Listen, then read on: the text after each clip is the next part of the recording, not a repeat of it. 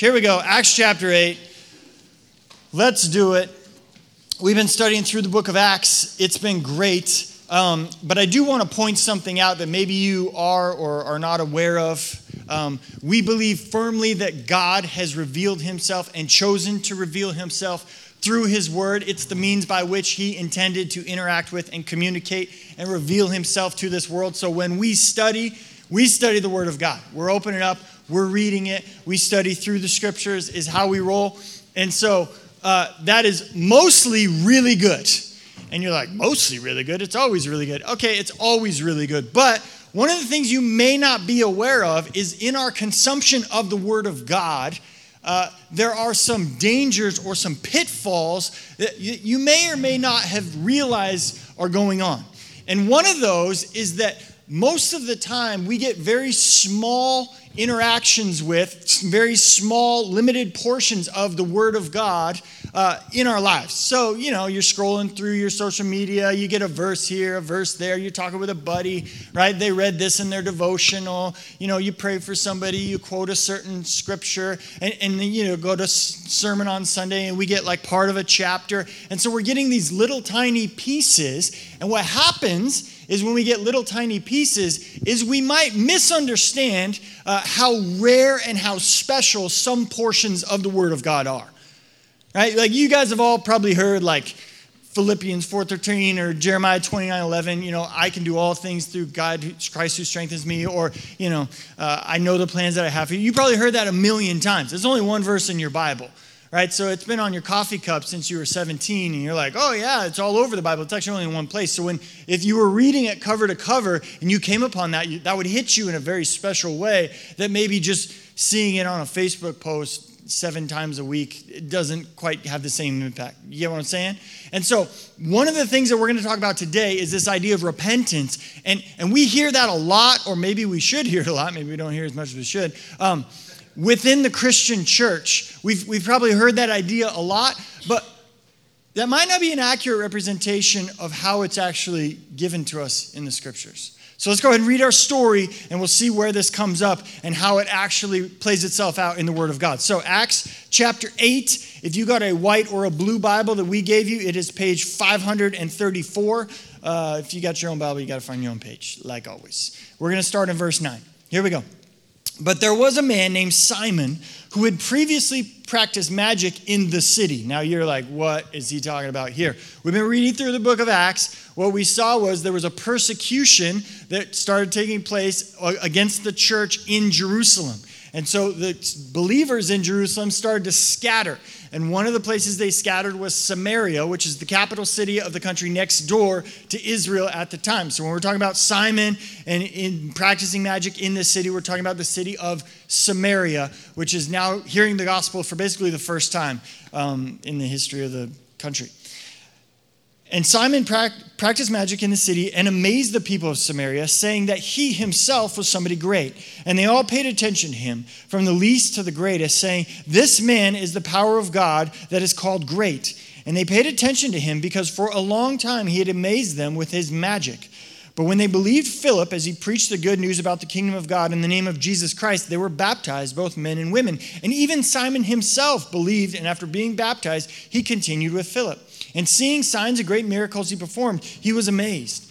Now, when the apostles of Jerusalem heard that Samaria had received the word of God, they sent to them Peter and John, who came down and prayed for them that they might receive the Holy Spirit. For he had not yet fallen on any of them, but had only been baptized in the name of the Lord Jesus.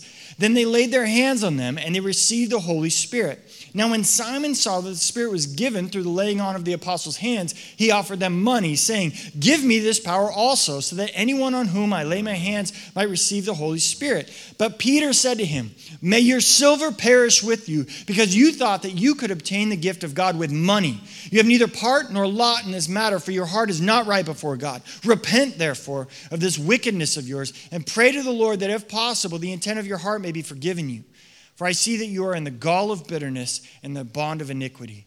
And Simon answered, Pray for me to the Lord, that nothing of what you have said may come upon me.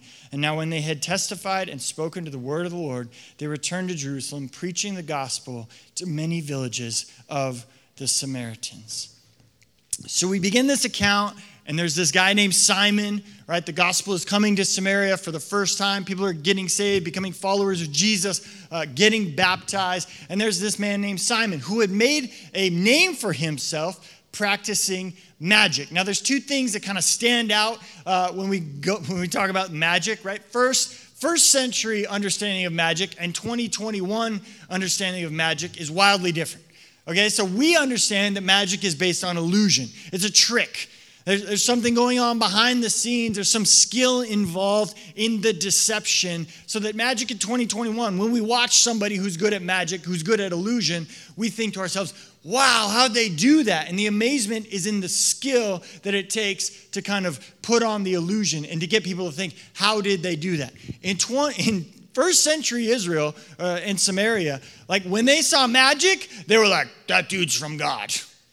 That guy's got powers from supernatural ability coming from on high. So when they saw what was going on in Simon's life, they were not just go like, man, he's a really clever illusionist. They were thinking like, this guy is empowered supernaturally. Now, this is huge because in our understanding, we read this and we go, Simon is an expert in deception. They would have read this and said, Simon is supernaturally empowered by whatever gods they believe existed. And not only did they think that, he proclaimed himself to be that, right? He made himself, it says, a man of God. He's made himself one who is empowered by the power of God. So not only is he an expert in deception, and not only is he living this lie, he's built a name for himself and an understanding among the people that is very much like completely untrue. Like it's it's all false, it's all hollow, it's all a lie. Like his probably his financial well-being, his identity within the community, his reputation, all of it's fake. All of it, the whole thing. It's just a big balloon and as soon as somebody finds out, it would be popped. And look at what happens. Verse 12, but when they believed Philip as he preached the good news, so the people of Samaria believed Philip in the gospel about the kingdom of God in the name of Jesus Christ, they were baptized, both men and women. And Simon himself, verse 13, believed. And after being baptized, he continued with Philip. And seeing signs and great miracles he performed, he was amazed. So Philip comes to Samaria and preaches the gospel, and people begin to follow Jesus, get baptized, and Simon himself now hears the gospel, believes the good news, becomes a follower of Jesus, and is baptized to show that. Now, if you're thinking about this, Simon is living his life, seems to be in a pretty comfortable spot. Very successful at his craft, even if it is deception, right, and illusion. He's good at it, and he's really good at it. So, Philip when he comes to offer the gospel, if it were an illusion, if it were something false, if there was no authenticity, if there was no substance behind it, of all the people on the planet Earth who would be able to sniff that out, it would be Simon, right? Simon would be like, nah, it's a fake. He's, he's tricking us. He's, he's, he's saying one thing, but he's offering another. Simon's an expert in that. And yet, when Simon encounters what is going on in Philip's message, he recognizes it as something completely different than the way he's been living his life. This is how the Christian life is intended to, tr- to grow. Like, like the gospel travels along relational lines. And if people who don't understand the gospel come in contact with your life and they don't recognize it as a different substance, then, then we have to reevaluate how we're living it out. Right? This is how it should go. Simon expert in deception, looks across at Philip and says, The way I'm doing it and the way he's doing it are not the same. Which is significant because the world would tell you that religion is all the same, it's all kind of deception. We got everybody convinced that there's a God, you know, so we can control and manipulate people. And, you know, they're small minded, Trump voters probably. And, like, you know, everybody's got this thing that everybody's deceived into this unintelligent, blah, blah, blah, blah, blah, right? Fill in the blank. And, and that's actually not what we see happening in the scriptures. What we see happening in the scriptures is non believers encountering believers and going, no, no, actually, what they have is different than what I'm doing. Actually, what they have is working. Actually, what they have has substance. And Simon is a great example of that because if anyone, like I said, could sniff out deception and illusion, it would have been him.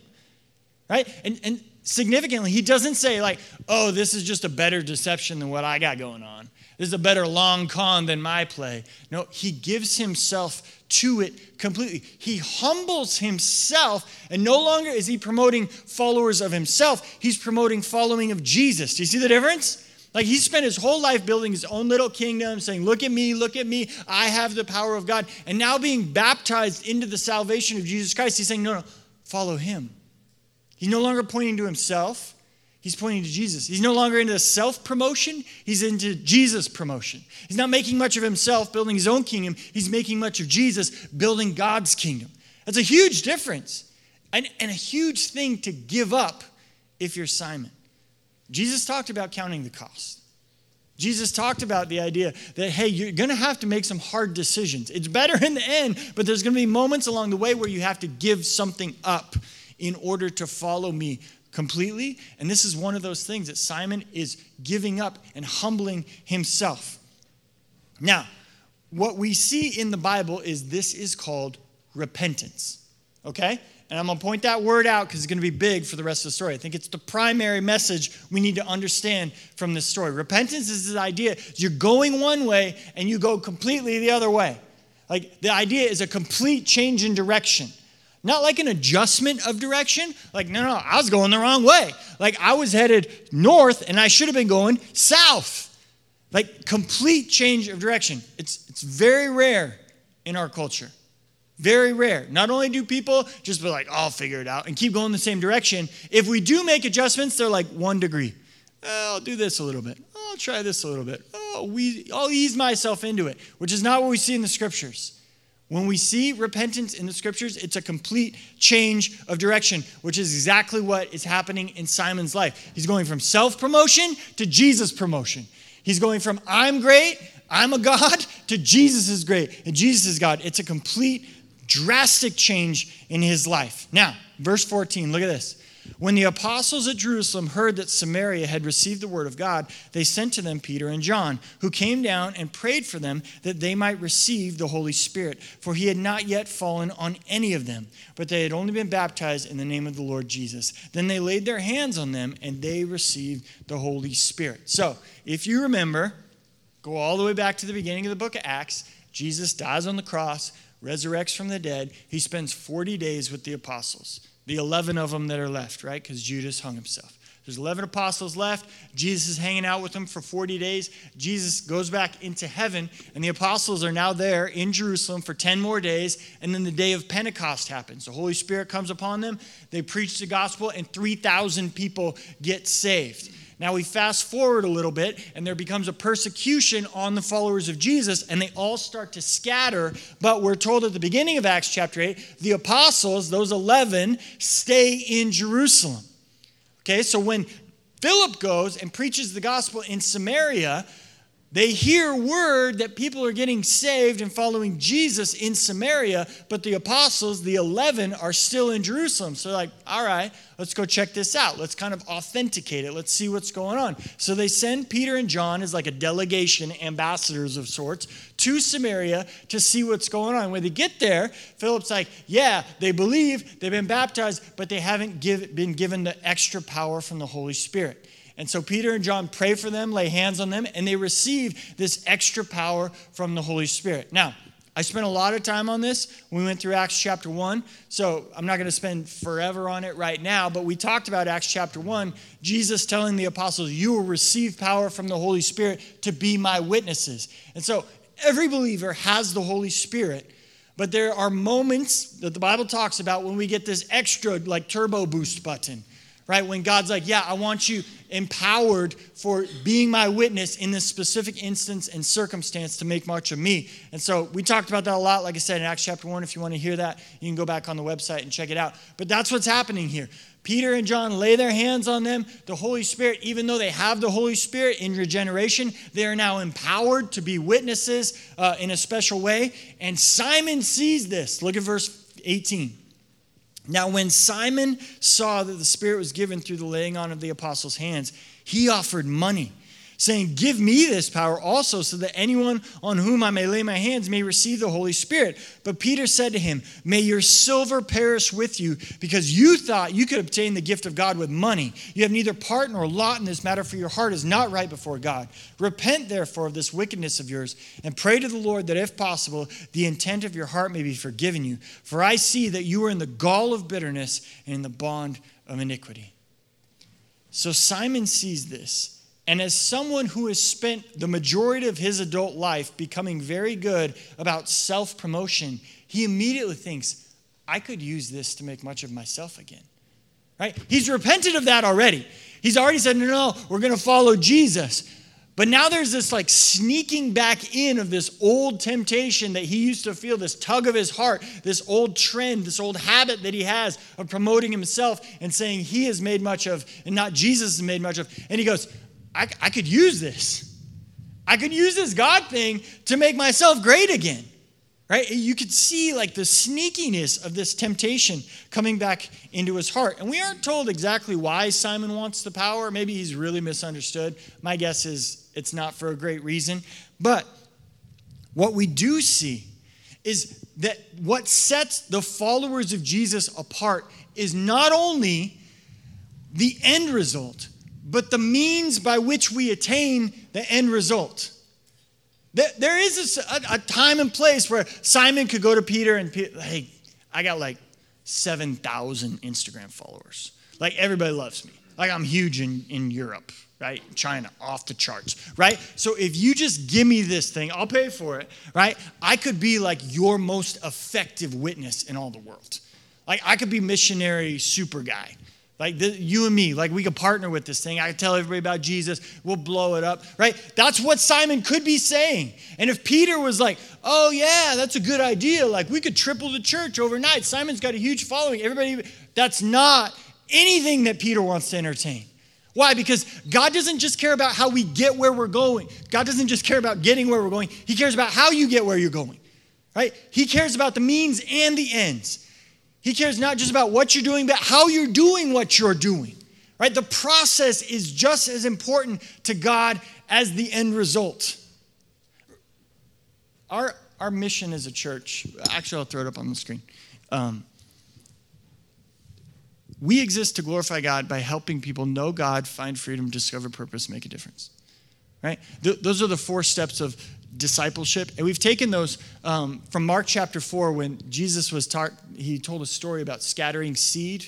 Remember? And he said, some of the seed landed on the, the road, some of it landed in the rocks, some of it landed in the thorns and the thistles and the weeds, and some of it landed on good soil. And so, what we talked about was that Jesus obviously cares very deeply about not just bearing fruit, but how you are bearing fruit.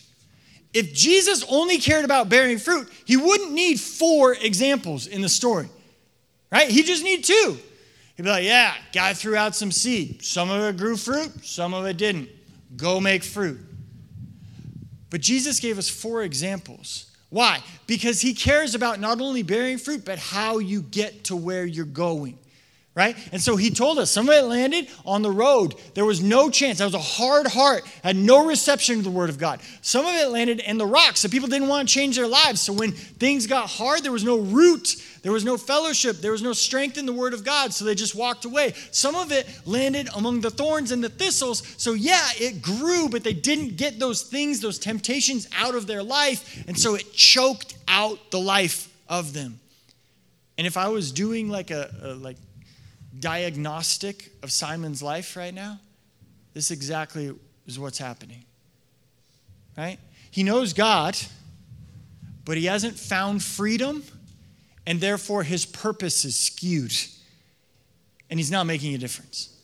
So, what's happening is he knows God. He's like, oh, yeah, God is powerful. God is great. God has this. But because he hasn't found freedom from this self promotion, he sees this as an opportunity, the church thing, as an opportunity to promote himself again. And he goes to Peter and he's like, hey, man, like we could do, I, will give you some money, can give me this power, like it'll work out great. And Peter, what does Peter say? Peter's like, oh, he's just a young believer. Like he'll get over it. He'll grow. He's immature. He'll get over it. We'll pray for him. Is that what Peter does? No, Peter goes off. He's like, I, it'd be better for you to die on the spot with your money in your hand than to think that you could pay for the gift of God. He said, I look at your heart, you are not okay with God right now. You are not on the same page. Your life is going to be destroyed unless you recognize you are a slave to self promotion. You are in bondage. It's like you are chained to the idea of worshiping yourself. You better pray to God right now. He gets that out of your heart. Imagine if that happened at church today. You came in, you're talking with somebody, and they're like, yo, that part of your life is jacked. You need to get fixed right now. You'd be like, it's 2021. Who are you to talk to me like that? Judge me like that. Self righteous, pompous, arrogant. Right? What'd you do? You, you not only never talk to that person again, you'd probably leave this church and if it was really bad, you'd probably never go to any church again. I tried that Jesus thing judgmental, hypocritical, self righteous. But what if they were right? What if what they said was true? What if the correction they were offering was accurate and the thing that you were allowing to live in your life was literally choking the life out of it? Then what? See, one of the weaknesses of our culture, and there's lots of strengths, right? There's some great things about living in 2021. One of the weaknesses is if you tell me something I don't like, then I'll just go somewhere else. And we have so many people who only listen to things they want to hear. And they don't have anybody in their life who could tell them the truth. Nobody. Even their like friends or husbands or wives.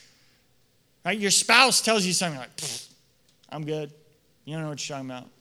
There was this circumstance, and this, you, you don't understand because you said it like this. Blah, blah, blah. I was triggered. I'm about to soapbox right now on triggered.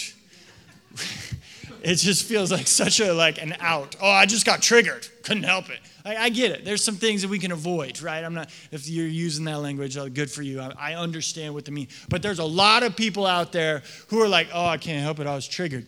Okay, what if that was true? What if what they were saying was accurate? What if it was real?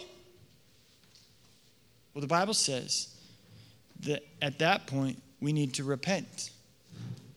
Now, probably heard that word before. You probably heard the idea of repentance there's a bunch of things we could talk about on repentance. But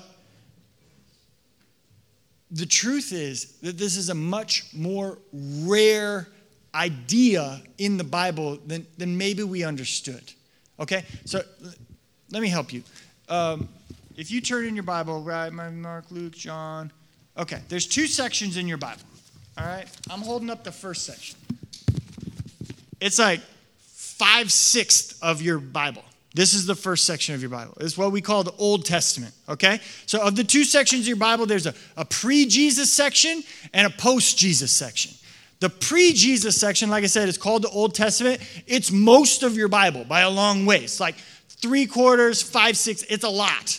And if you're reading cover to cover through your Bible, right, you're just like, I wonder what God has to say to man. And you just start reading through the entire first section of your Bible, right, this huge chunk that we just talked about. The idea of repentance, the language translated repentance, is mentioned 13 times. 13 times in this chunk. Everybody see that? 13 times. The post Jesus chunk, which is this that I'm holding right here, talks about the idea of repentance 56 times. 56. So, this is what would be happening if you're reading through your Bible from the beginning to the end, right? You get through the first section and you're like, I understand this idea of repentance. Like, I've, I've heard of it before. And then you start reading about Jesus, and Jesus is like, repent, repent. John the Baptist, repent. Jesus, repent, repent. Then you get to the book of Acts. You know how many stories have to deal with repentance in the book of Acts so far? We're only in chapter 8. All of them. Every single story, they say the idea or the word repentance. right? Peter preaches on Pentecost. It says they're cut to the heart. They say, What shall we do in Acts chapter 2? He says, Repent and be baptized, right? Then the man at the gate gets healed and they go in and they start preaching the gospel. And they say, What do we do? He says, Repent, The times of refreshing may come. Then they get arrested. And what do they do? They start preaching the gospel again. They go, You guys killed the author of life. He's telling them, You need to turn around. You have been rejecting Jesus. You need to repent. Right? Then they let him go. Then Ananias and Sapphira come in Acts chapter 5. And Peter, like, he's like, Are you sure you sold it for that much? Right? He doesn't use the word repent, but he's giving them the opportunity. Like, are you, I'm asking you one last time, is this how much money you sold the field for? They're like, yeah, we're good. And they refuse to change direction. And we know what happens there. They're getting Acts chapter 6. And like over and over and over, there's this preaching of repentance. Turn around, turn around, turn around. And what happened now is we get to Acts chapter 8 and we see Simon. And at first, he's promoting himself. Then he repents and starts promoting Jesus. And now he's a believer. And Peter's calling him to repent again. So if you're reading through your Bible, you're going, oh, yeah, I've heard of repentance. Then you get to the New Testament, it's repent, repent, repent, repent, repent. Simon now repents how many times? Two times. Once at the beginning, and once as a follower of Jesus. Excuse me. Why is that a big deal? Because I think a lot of people think that repentance is like the driver's license test of Christianity. Like you do it once and then you're good. Like then you forget, like turn your blinker on 75 feet before you make a turn. I don't know, right? Like if your blinker's out, you're supposed to do the hand motions. Nobody knows the hand motions anymore, right? So like we have all these things, like it's a driver's license test. Like, oh yeah, I did repent. And Peter doesn't seem to think that when he's talking to Simon. Peter's like, no, you need to repent again. Like, this is, yes, you're a believer. Yes, you've been baptized. Yes, you know Jesus as your Lord and Savior. Yes, you got to repent again. And so, what we see from this story is repentance is not just the initiation of a following of Jesus, but the sustaining of a following of Jesus. It's, it's not just the entrance into, but the continuing of our mission as followers of Jesus. We don't just repent and then we're good. We repent and then continue repenting. And if repentance stops, then that what, what, tell, what that tells me is that we stopped listening to God somewhere along the way. Anybody perfect in here? Just on the off chance that guy made it to church this Sunday. He didn't. Nobody's perfect. We all have things to repent of, is what that means. And we all conceptually know that, and then we live out something completely different. Isn't it weird how we all say that? Right? We're like, hey, nobody's perfect. You're like, yep, nobody's perfect. And then I go, you're wrong. And you're like, don't tell me where I'm wrong. I like, you just told me nobody's perfect. What if, what if this is the area? Repentance is such an important part of the Christian life that we see it in every story. And now, before the, the gospel, I mean, we're only like, how many pages? Like one, two, in my Bible, well, in the blue or the white one that we gave you, we're only five pages into the history of the church. And we have a story about a man who had to repent twice. And the inference is not just that, okay, you might have to repent twice, it's you have to keep repenting even after you proclaim yourself a follower of Jesus. It's a huge deal. If you go back in your Bible, in the history of the nation of Israel, there's, there's two very um, popular, I don't know, well known kings. Right? Uh, Saul, who was the very first king of the nation of Israel, and then King David, who you've probably heard of uh, with David and Goliath and, and a couple other stories, right? if you look at their lives, Saul was chosen by God, David was chosen by God. Saul was used by God in mighty ways, David was used by God in mighty ways. Saul messed up, David messed up. In fact, David probably messed up worse than Saul messed up. The thing that separated them was not any of what I said earlier. They were both chosen by God, they were both used by God, they both messed up real bad. The thing that separated them was when David was confronted with his sin, he repented, and Saul did not. And David's the second most talked about person in your entire Bible, next to Jesus. He was called a man after God's own heart. Not because he didn't mess up, because when he was confronted with his screw up, he turned around. He repented. That's what makes all the difference. We're, Christians aren't perfect people. Somebody say amen to that. Amen. Yeah, Christians are people who, when the Holy Spirit convicts us, we turn around. We recognize the truth of what God is saying about our hearts and our lives, and we go, You're right. I got to do something different. I can't keep going this direction. And not just like this, like I said earlier, like, well, we'll ease off of it. Like, how stupid does that sound? Hey, you need to ease off of self worship. You need to, like, you know, like, just start a plan where 30 years from now you don't worship yourself anymore. No, stop it right now. Like, turn around, go a different direction. The Holy Spirit is good at his job. He will convict you when you need to turn around. The question then becomes will we listen? Will we listen and turn around? It, repentance is not an add on to Christianity, it's the primary fruit that you are a follower of Jesus. You, you realize that, right? Like when, when Peter preached the, the sermon at Pentecost, it says they were cut to the heart. And they said, What shall we do? And Peter was like, Well, you got to get a Christian bumper sticker. And then you got to go to church on Sundays. And then you should probably tithe because we want a bigger building. And then you should get involved with some sort of service in the community, right? Like help out, seek the good of the city. And then you get some Christian education right? There's some Bible colleges around. I know they're not accredited, but they're cheap, right? And we could go, like, he didn't say any of that. He said, repent. Repent. Change your direction. That was the primary fruit that God was really in charge of your life, that you were really a follower of Jesus. It wasn't optional, it was foundational. Now, at this point, there might be some of you who are thinking ahead a little bit and like kind of thinking big picture. And you're like, it sounds an awful lot, Jared. Like you want me to try really hard to do better, and that's what's going to make me a better Christian. Please don't mishear me right now. I'm not telling you to go out and try really hard to do better. Right? Because there's a chance you could hear a message like this and you walk out the doors and like, I've been worshiping myself. I'm to really try not to do that.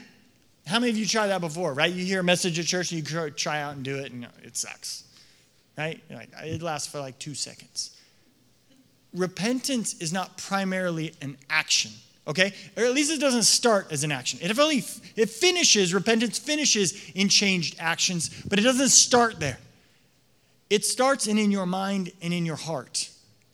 As the word of God convicts you the beginning of repentance is not going out and trying harder and doing better. The, the beginning of repentance is agreeing with the Word of God that the way you are living needs to be repented of.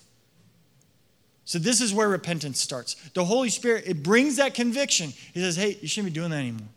This needs to change. And like we saw in the scriptures here, right? Peter says, hey, you are a bondage to self worth. Like you are chained to yourself and making much of yourself, Simon. And what does Simon say? You're right. You're right. That's where repentance starts. As the Holy Spirit convicts your heart, the first step is saying, You're right. You're right, Lord. You're, I, I understand how far away from you I've wandered. I understand how I'm not doing what you've called me to do. I understand how this cannot be a part of my life anymore. I understand how I need to keep going. I understand the relationship is terrible for me. I understand that this, not, this pursuit is not honoring and glorifying you. I understand that this is a waste of the freedom and life that you've given me. I understand that the Word of God is true and the way I've been living is false. Now, please, God, give me the grace to walk obediently. That's where repentance starts. That's where repentance starts. Jake, where you at? Come on up. I'm to give you a moment right now. Right? We've been, we've been doing this since we focused on prayer as a church. I'm, I'm going to, Jake's going to play some music in the background. We're going to pray, and I'm going to leave like 30 to 60 seconds of silence. And this is a time for you, right? You already made it here. You got dressed up. Your kids are upstairs. They're okay. They sound like elephants, but they're not dying, right? This is a time for you to go, all right, Lord, Is there something I've been ignoring you on? Is there a conviction that I haven't agreed with you about? Is there something in my life that needs to change? Is there some area of my life that I have walled off to you? And I'm saying, like, no, no, no, no, no, you, I'm, I'm not agreeing with you on that. And today I'm lowering that barrier and saying, You're right, God. I need to repent. I agree with you. I'm going to give you, like I said, a couple moments just to pray on your own. We'll do it in silence. And I, don't resist the Holy Spirit. Man, if He's putting His finger on an area of your life, agree with the scriptures, agree with the Word of God, agree with the conviction of the Spirit, and pray like Simon does that going forward, He would give you the grace and the gift of repentance. Father, we come to you right now. Grateful that you don't leave us like you found us grateful that you give us a future and a hope of not only uh, an eternity in heaven, but with a life that grows closer to you and a life that grows in our understanding and knowledge of you. That you allow us to know you, to find freedom, to have a purpose, and to make a difference in this world is a gift, Lord, and that gift comes through repentance. Father, may we be a repentant people. So now, as we just spend a moment or two in silence and in personal prayer in your presence, Lord, may your spirit just convict hearts. Lead us into what is honoring and glorifying in your presence.